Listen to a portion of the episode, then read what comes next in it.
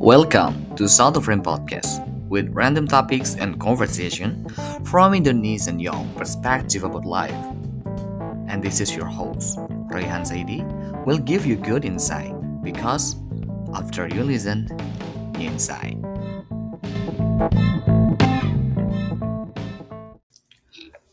Halo, gue Rehan, tuan rumah Satu Frame Podcast. Buat framer yang ingin gelang dan craft menarik, jangan lupa kepoin Instagram dan Shopee usaha gue di etrohen.co. Dan juga bisnis gue sudah mengekspansi di Buket, tentunya di etrohen Buket. Jangan lupa kepoin ya, dan kalau bisa pesen sih. dan episode ini gue mengajak salah satu teman gue asal daerah sama dari Sumeneb juga. Dan kemarin sudah wisuda, tepatnya minggu lalu, hari Sabtu. Dan langsung anak ini ya, langsung melanjutkan studinya SD S2. Muhammad Hasan Tarik, Sarjana Pendidikan. Halo, apa kabar hari ini, Hasan?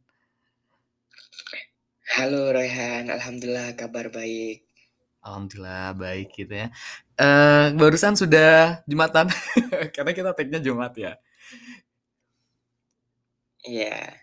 Udah ya, Alhamdulillah. Dan FYI, Hasan ini backgroundnya anak pondok ya, Hasan ya? Benar, saya alumni pondok pesantren di salah satu pondok pesantren Gulu-Gulu ya di daerah Gulu-Gulu. Nama pesantrennya Nukoya dan kebetulan saya di daerah Late. Daerah Late. Jadi banyak narasi di luar sana sebenarnya kalau anak pondok itu berkembangnya sulit. Itu yang lu rasain, San, ketika lu sudah di kuliah kemarin? Enggak eh, uh, kalau menurutku stigma orang-orang yang seperti itu itu mungkin ya karena berpikiran bahwa pondok pesantren itu uh, terbatas dan juga banyak peraturan yang mengekang santri-santri sana. Tapi nyatanya yang saya alami itu malah uh, di pondok pesantren inilah tempat saya itu berproses untuk berkarya, berinovasi dengan baik seperti itu. Jadi sebenarnya kalau bicara masalah uh, terkekang atau enggaknya itu tergantung santrinya sendiri ya. Karena kita itu bisa sebenarnya berkelana ke mana-mana, mencari pengalaman ke mana-mana juga seperti itu. Tergantung kita itu bisa nggak mencari informasi dan bisa nggak kita itu berkarya sesuai dengan bidang kita masing-masing. Seperti itu Rehan.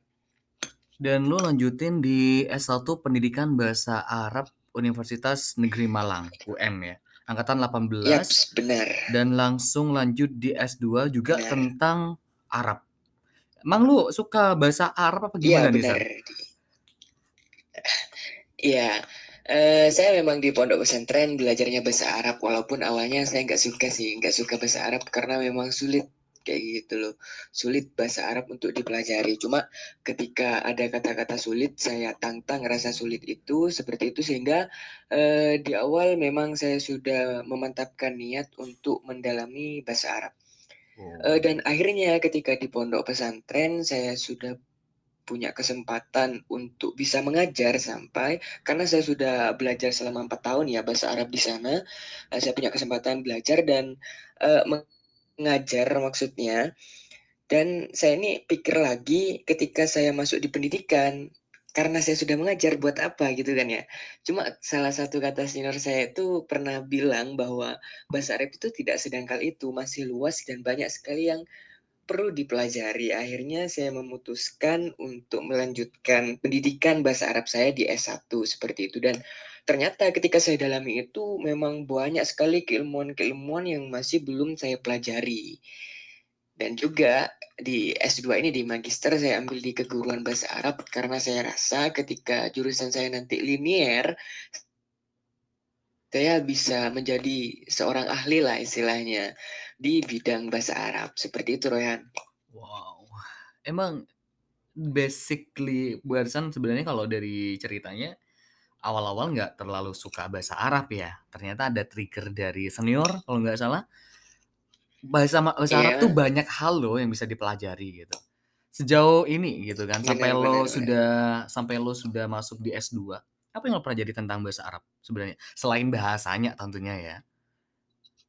Oke, okay. uh, eh, selain bahasanya saya juga belajar uh, teknologinya, bagaimana bahasa Arab ini berkembang di Indonesia kan ya, karena kita tahu bahasa Arab sekarang sudah menjadi bahasa resmi PBB, gimana sekarang kita itu sebagai pengajar ya, pengajar bahasa Arab bisa mengembangkan dan dipahami mudah oleh pembelajar bahasa Arab di Indonesia.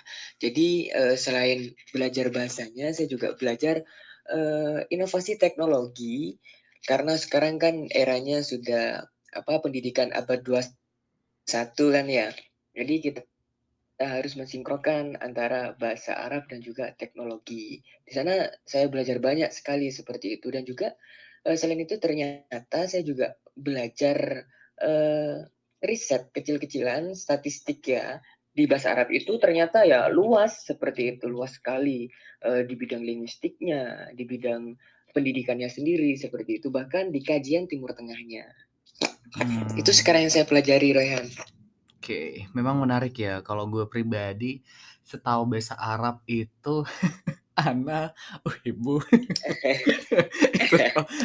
gue gue belajar yeah. sih dulu ya di apa sih sekolah sore. Hmm. Ya Ana di mana? Yeah, sekolah dunia.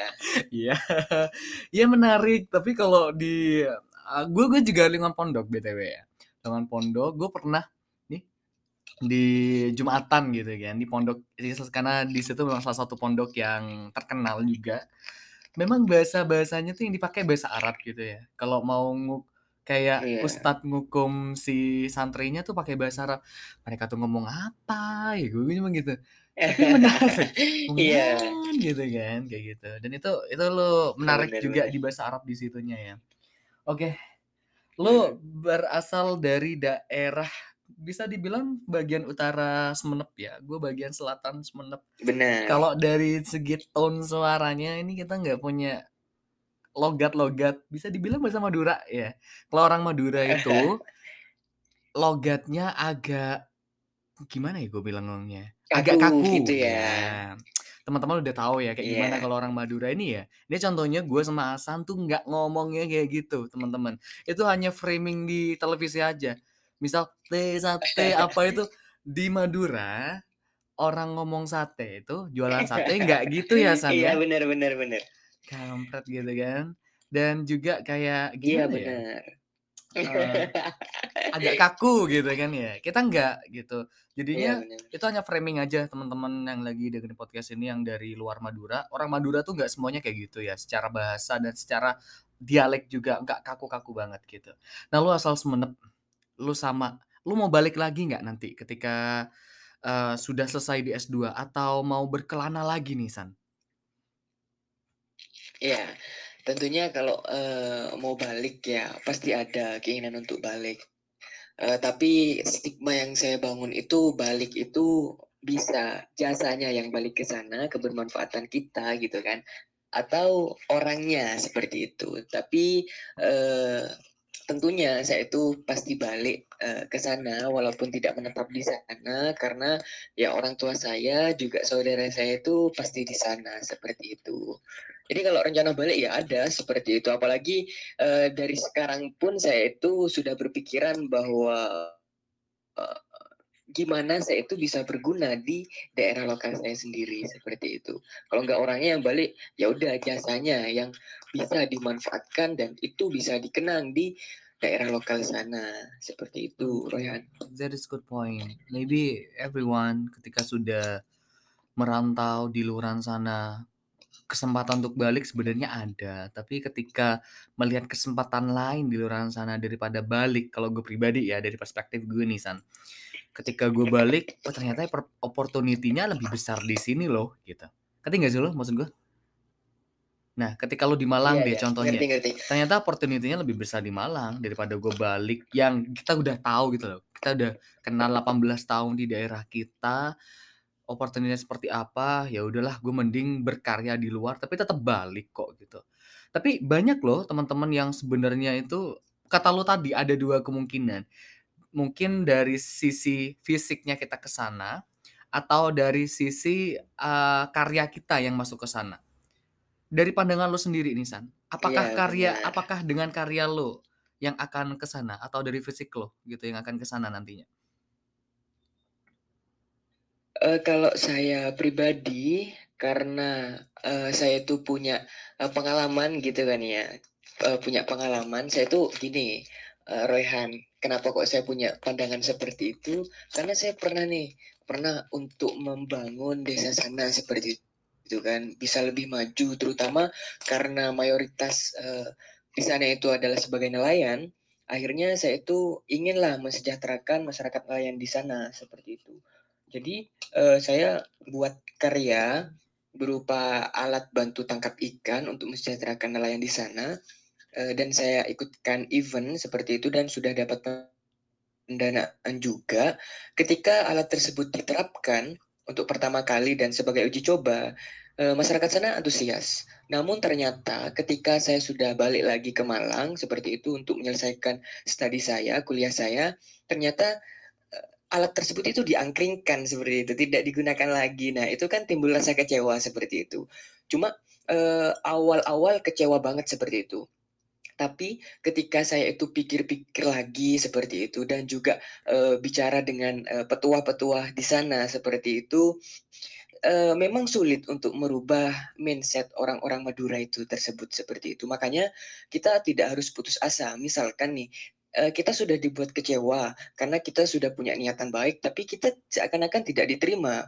Lalu ketika kita pulang di sana, bisa nggak sih kita itu membangun lagi gitu kan? Bisa nggak sih kita itu uh, membantu masyarakat sana biar sejahtera dan lebih maju gitu kan? Hmm. Sedangkan kita itu sudah dikecewakan di iya. awal. Yeah. Uh, tentunya keinginan seperti itu harus tetap tumbuh seperti itu meskipun kita itu kecewa itu tidak apa-apa. Dengan cara misalkan ketika kita itu kecewa dan uh, tidak uh, bisa atau ada suatu hal misalkan kerjaan kita itu sudah di uh, tempat rantau kita di Malang kalau saya misalkan kan ya. Nggak apa-apa orangnya di Malang cuma tetap apa yang menjadi karya kita inovasi kita seperti itu itu tetap dikembangkan di sana jadi intinya ketika kita itu uh, pulang ke sana seperti itu masih uh, adalah sedikit karya yang bisa bermanfaat di lingkungan sekitar kita dan itu bisa di, dinikmati sama-sama. Menurut saya itu menjadi sebuah nilai kebanggaan bagi kita sendiri dan juga keluarga dan juga orang-orang sekitar seperti itu Royan. Hmm, ya kecewa tuh ada ya. Karena gue pernah ngerasain itu sih ah kita bawa suatu inovasi ke tempat mungkin ke daerah kita lah apa pun itu atau teman-teman cerita juga banyak sih di luar sana teman-teman gue ketika balik kita ketika ingin mengabdi bisa dibilang kok gue kayak di ini ya? Kok kayak uh, mobilitas gue gitu ya? salah satunya itu di kaca angin mobilitas gue kayak bergeraknya susah gitu kan. Ya udahlah dan hmm. pada in, dan pada akhirnya banyak yang tidak balik dalam artian secara fisik maupun secara ini ya, secara karya ya. Dan lu tetap tetap ingin uh, berimpact kepada daerah lu. Itu tuh luar biasa sih. itu itu sebenarnya gue gue juga pengen tetap kayak gitu sih. Oke, okay. gue gue gue pegang gue pegang janji gue untuk tetap apa sih namanya tetap berimpact ya walaupun secara tidak langsung bisa dibilangnya San ya. Oke, okay, salah satu yang lo mention tadi terkait dengan karya lo ya, ketika dapat pendanaan, lu banyak ikut beberapa perlombaan yang menghasilkan banyak pencapaian yeah. juga. Nah, for your information nih guys, minggu lalu gue ke Malang. Jadi gue memang uh, nginep di kontrakannya si Hasan, tapi nggak ketemu si Hasan ya, kayak ketemu si Hasan. Jadi gue yeah, iya, lihat yeah, yeah. tuh yang namanya sertifikat nih orang ya, tebel banget, tebel banget, masya Allah ya ya sertifikat lomba karya tulis, ada esai, ada debat gitu. Ini kenapa Anda ini ikut banyak perlombaan, Hasan? Apa untungnya buat Anda, Anjay? iya iya.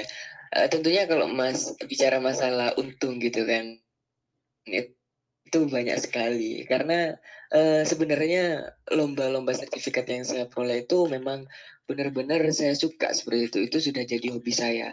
Gimana saya itu keluar dari zona nyaman untuk upgrade skill saya uh, ketika nanti uh, secara spontan seperti itu kita sudah terjun di masyarakat nih misalkan uh, mau tidak mau kan kita harus bisa apa pun yang uh, dibutuhkan di masyarakat yang kita hidup di sana seperti itu kan. Jadi salah satu motivasi saya dan juga sudah menjadi hobi saya gitu kan. Meskipun itu di luar bidang keilmuan saya, tidak hanya di debat bahasa Arab gitu kan, tidak hanya di bidang bahasa Arab, saya juga mengupgrade skill saya di bidang yang lain. Uh, misalkan di teknologinya seperti itu, terus di uh, bisnis, di usahanya seperti itu. Jadi saya semuanya ikuti seperti itu di karya tulisnya apalagi juga dan itu sudah memang jadi kebutuhan di akademik kayak gitu kan ya. Makanya saya itu senang sekali yang berbau uh, pelajaran yang itu Waduh. baru bagi saya. Saya senang sekali ikut itu gitu Rehan. Lo akademik banget gak sih San? Apa gimana? Ya, gimana ya? Ya akademik banget karena itu menjadi motivasi saya Royan untuk oh. bisa membanggakan orang tua, apalagi cuma yang bisa membahagiakan orang tua yang paling mudah kalau nggak prestasi ya kan. Uh, bukti nyata seperti itu kita berprestasi nih hasil didikan orang tua jerih payah orang tua gitu kan. Gitu sih kalau menurut saya. Oke. Okay. Ya, gue pengen lebih jauh tahu cerita si Ahsan terkait dengan bagaimana pencapaian sejauh ini tapi jangan ke mana-mana tetap di episode ini.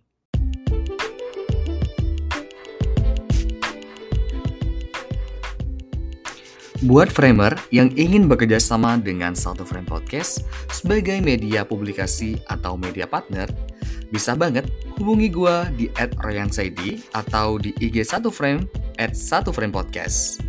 Ditunggu kerjasamanya ya.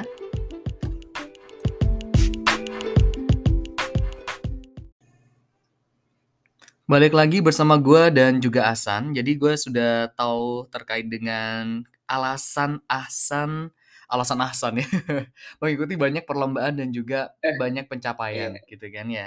Sebenarnya privilege apa sih yang didapatkan ketika sudah banyak pencapaian sih, San? Oke, okay, uh, eh, kalau privilege yang saya dapatkan tentunya kan ya, kalau sudah ikut uh, berbagai banyak lomba gitu, event, jadi kita itu lebih banyak dikenal oleh dosen seperti itu. Dan ketika kita dikenal itu nantinya kita akan diajak seperti itu untuk ya penelitian beliau, pengabdian beliau, kita akan diajak seperti itu. Dan bahkan yang saya alami itu ketika saya baru pertama kali masuk uh, matkul salah satu dosen kan ya. Saya tidak tahu dosen tersebut, tapi dosen tersebut sudah tahu lebih dulu saya seperti itu. Ketika saya masuk, oh ini ya Ahsan seperti itu, gitu kan. Jadi ini sebenarnya kalau menurutku privilege, yaitu link uh, kita untuk bisa dikenal lebih banyak oleh dosen. Dan tentunya ketika kita sudah dikenal oleh dosen kan ya, uh, bicara masalah nilai IPK gitu kan, itu kan insya Allah aman seperti itu. Itu privilege yang saya rasakan. Terus juga uh, ternyata di kampus saya itu masalah prestasi itu sangat diapresiasi uh, sekali. Bahkan ketika kita itu ikut event lomba, ketika kita sudah balik lagi ke kampus, kita itu disuruh untuk mengajukan uang reward seperti itu. Itu sebagai apresiasi, uh, tentunya sertifikat yang kita bawa itu juga menunjang kan ya, menunjang akreditasinya kampus. Makanya kita itu dikasih uh, reward istilahnya uang tambahan atas pencapaian kita. Itu sih kalau privilege yang saya rasakan. Banyak ya ternyata ya. Salah satunya dapat cuan gak sih, Sang? oh, ya itu uang reward itu maksud saya oh, dapat cuan. Cuan ya, tetap.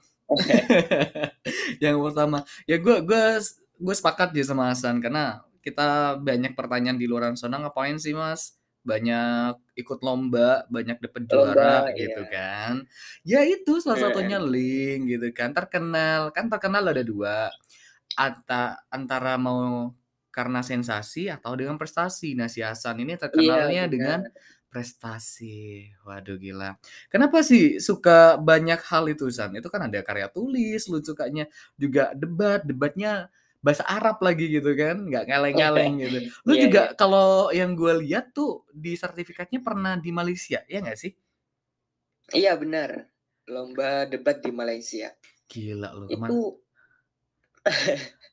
saya selagi prinsip prinsip saya selagi saya bisa gitu kan dan saya itu di sana bisa belajar uh, hal yang baru itu saya ikutin Meskipun saya itu belajarnya dari nol seperti itu, dari basic sekali. Kalau menurut saya itu nggak apa-apa, karena hasil dari usaha jerih payah kita dari nol itu dan pantang menyerah, kita itu bisa segalanya kayak gitu loh. Bisa ngupgrade skill bukan cuma di bidang keilmuan kita saja, tapi eh, apa yang dibutuhkan sama di luar orang sana. Gitu Royhan. Salah satunya juga selain ke Malaysia, lu ke Egypt. Anjay, Mesir. Mesir. Jalan-jalan nih lu ya. Ngapain ke Mesir lu? Naik onta. Naik onta. Iya, saya itu ke negeri jiran, itu saya melakukan riset. Ya, kebetulan saya dapat peluang dan kesempatan yang terpilih oleh kampus gitu untuk melakukan riset uh, edukasi. Kebetulan riset saya itu uh, di Sekolah Indonesia Kairo mengembangkan BIPA yang ada di sana. Nah, karena kebetulan karya saya itu tentang BIPA yang khusus untuk orang-orang Timur Tengah yang ngomongnya pakai bahasa Arab kayak gitu kan.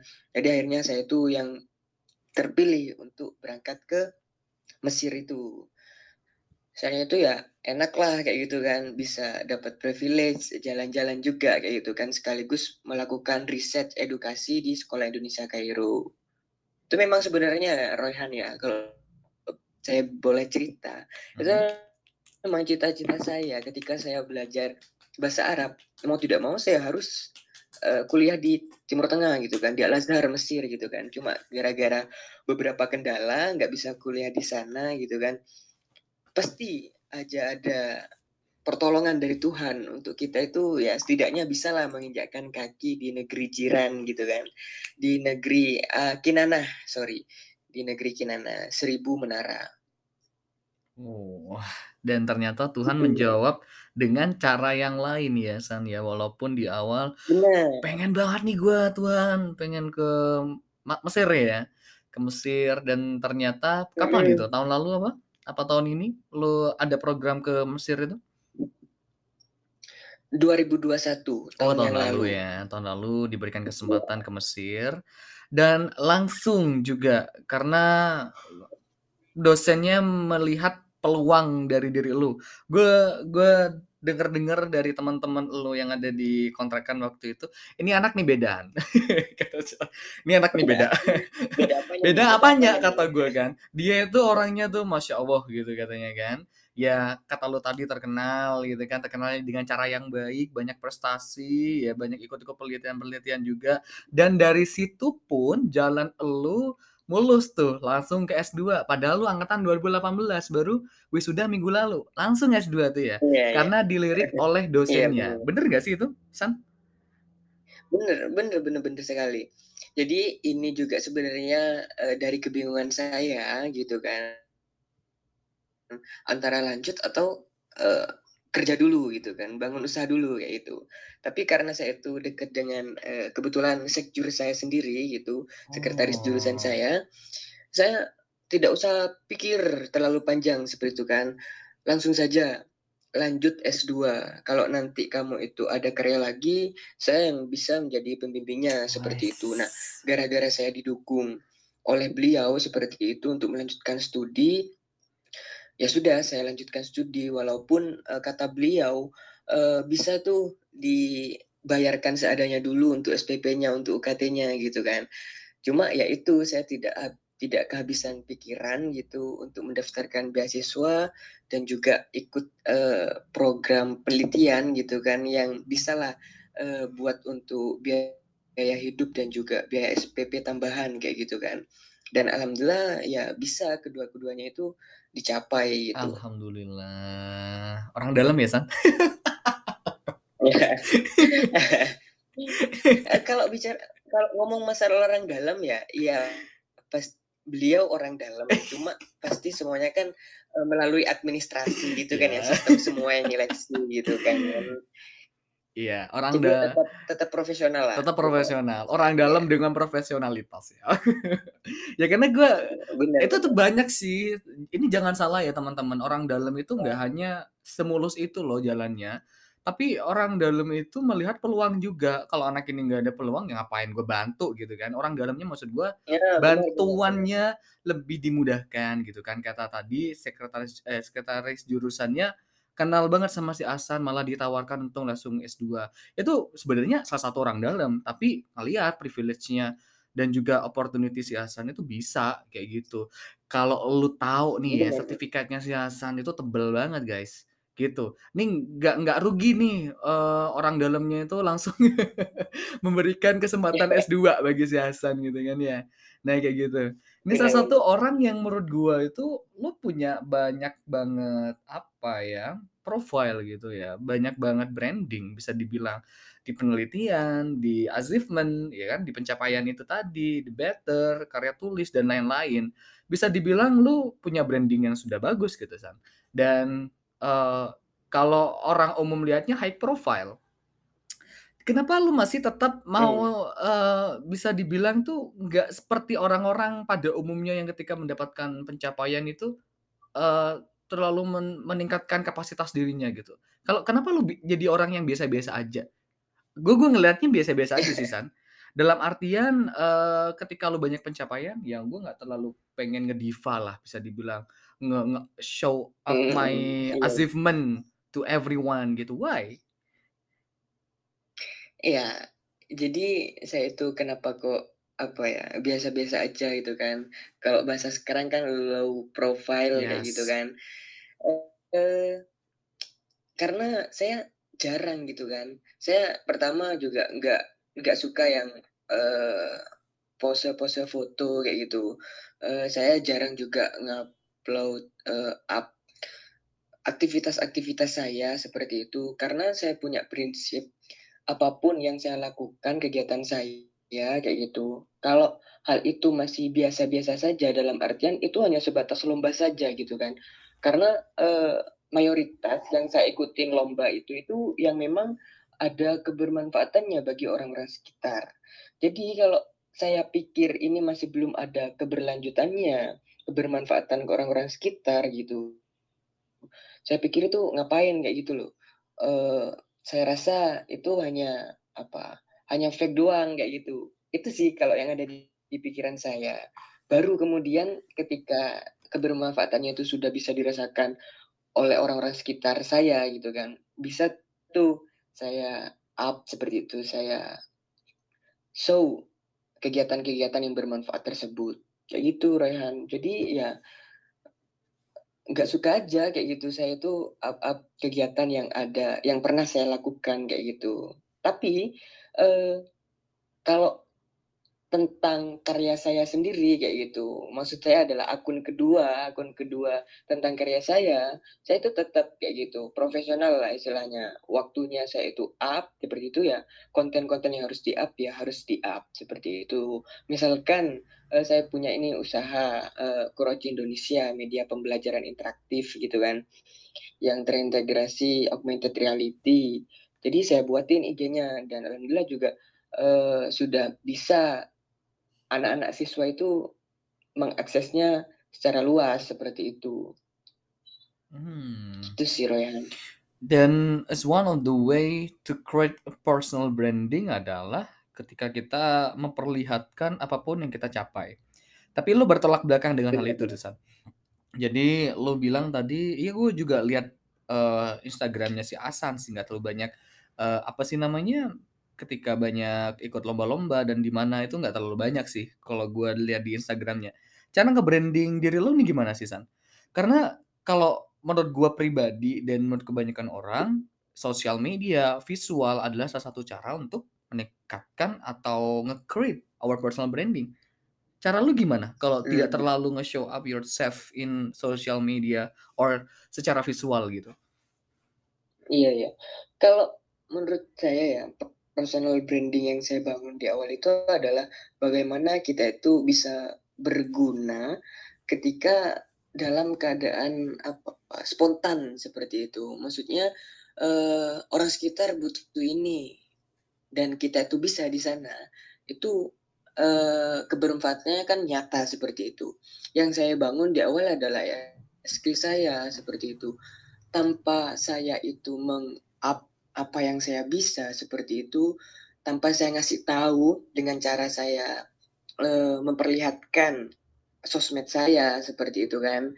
Tapi orang-orang lain itu tahu sendiri dengan uh, apa skill saya seperti itu. Itu kalau menurutku lebih baik seperti itu karena saya rasa uh, aku kan orangnya yang agak apa ya agak minder seperti itu minder yes. dalam artian apa Why? yang saya itu sebenarnya apa ya uh, tidak terlalu wow seperti itu ya biasa-biasa aja kayak gitu loh orang lain aja yang uh, seakan-akan oh ini lu sudah luar biasa loh pencapaian kamu kayak itu kan soalnya yang saya rasakan itu selama itu masih saya rasakan sendiri itu saya ini masih belum berhasil oh. tapi ketika uh, apa tindakan saya itu sudah dinikmati juga dan dirasakan oleh orang-orang sekitar saya baru saya itu bisa dikatakan diri saya itu berhasil seperti itu. I That's why point. kenapa kok saya itu uh, apa ya masih low profile sampai sekarang agar ya udah biarin orang-orang itu tahu uh, dengan sendirinya atas apa pencapaian saya biar apa yang ada di ekspektasi mereka itu apa ya linear dengan kenyataan yang saya bangun dari awal kayak gitu. Oke, okay, I get the point. Uh, jadi ketika your achievement give impact to your society, your uh, to others gitu lah bisa dibilang hmm. ada impactnya kepada yeah, iya. masyarakat sekitar lu, lu merasa puas dengan hal itu ya satisfy about your achievement. But kalau cuma sekedar uh, to yourself untuk diri sendiri, lu kayak ya udah sih kayaknya kayak ada yang kurang gitu nggak sih sama dia? Oke. Okay. Iya benar benar benar. I get the point. I I, I get an insight about uh, with you. Karena gue ngerasa ketika pemikiran ini banyak orang apa ya namanya ya, banyak orang punya sedikit orang ria. Ngerti gak sih? Ngerti gak sih? Kadang apa-apa diposting, apa-apa di branding. Karena uh, memang cara sekarang kalau kita lihat di seminar-seminar, webinar gitu kan, memang sosial media itu salah satu cara untuk personal branding itu nggak salah, tapi punya pemikiran dengan Asan ini ya, ini insight uh, dengan Asan ini benar juga sih ketika ada impact-nya malah gue ngerasa ada sebuah kepuasan gitu. Wow. San, gue pengen tanya terkait dengan spiritual lo. Lo dulu SMU-nya pondok ya. Apa nih? spiritual iya, journey ya, spiritual journey. Lo dulu pondok ya, anak pondok. Uh, dan sekarang juga bahasa Arab. Sejauh mana Tuhan ngebantu lo berada di titik ini sebenarnya, San? Uh, dalam segala urusan saya itu saya merasa ada Tuhan yang membantu saya.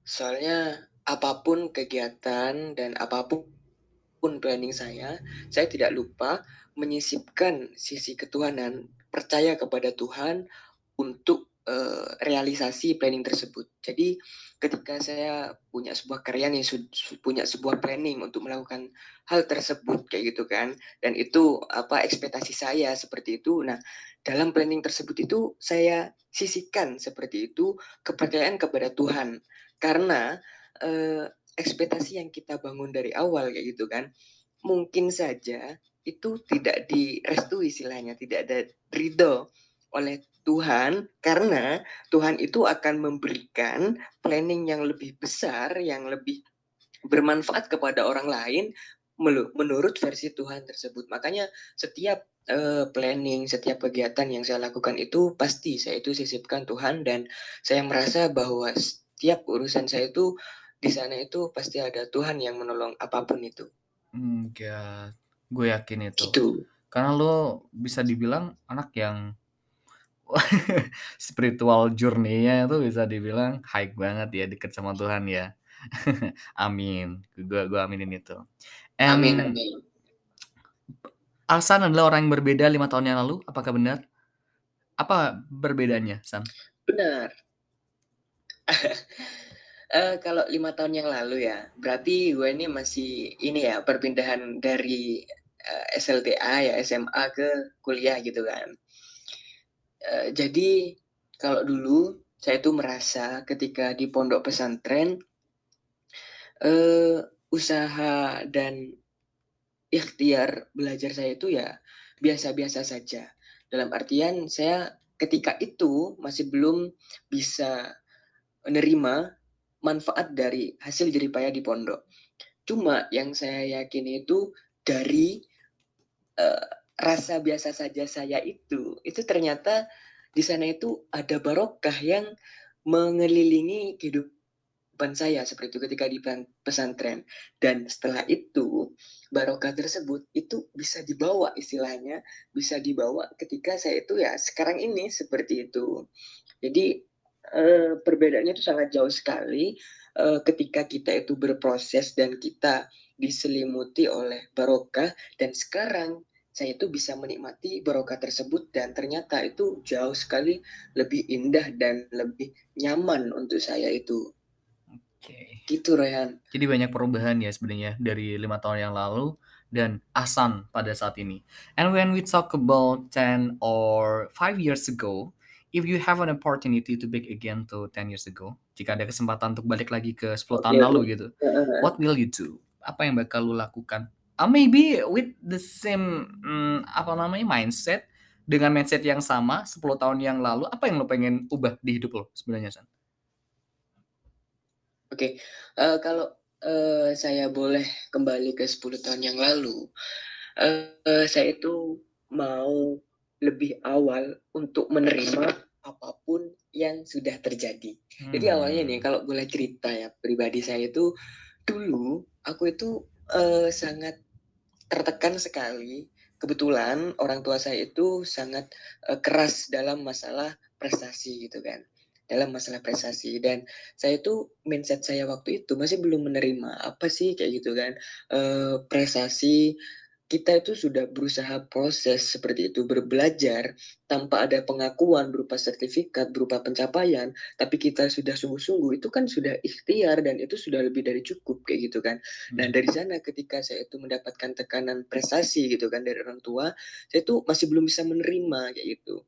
Nah, kalau aku bisa kembali 10 tahun yang lalu, lalu kayak gitu, itu saya ingin bisa menikmati uh, didikan orang tua saya itu yang masalah prestasi seperti itu hmm. bisa menerima apa pun yang diinginkan orang tua saya itu lakuin seperti itu karena keinginan orang tua itu pasti baik kayak gitu dan nyatanya ketika walaupun ya 10 tahun yang lalu aku, aku itu bisa nggak nggak apa nggak nerima gitu kan nggak nerima didikan tersebut seperti itu ternyata ketika sekarang saya itu bisa menikmati uh, didikan tersebut, didikan keras masalah prestasi itu. Nah, sekarang inilah saya seperti itu. Makanya barangkali kalau saya itu kembali 10 tahun yang lalu dan saya itu lebih maksimal lagi untuk berusaha menerima pendidikan yang keras dan mengikuti semua keinginan orang tua saya gitu kan. Saya itu bisalah lebih baik lagi dari yang sekarang. Apa pun itu kayak gitu ya. Wow didikan orang tua harus bisa diterima. That is good point for me. Oke, okay, last statement or last question maybe. Mm. Pesan untuk teman-teman yang lagi dengerin podcast ini dengan cerita lo yang luar biasa itu san, monggo. Iya, uh, kalau pesan saya ya kepada teman-teman yang mendengarkan podcast ini, uh, kita tidak boleh menunda-nunda waktu. Di agama saya itu sudah diajarkan uh, yang bunyinya seperti ini. Wala takuluna ini fa'ilun gada.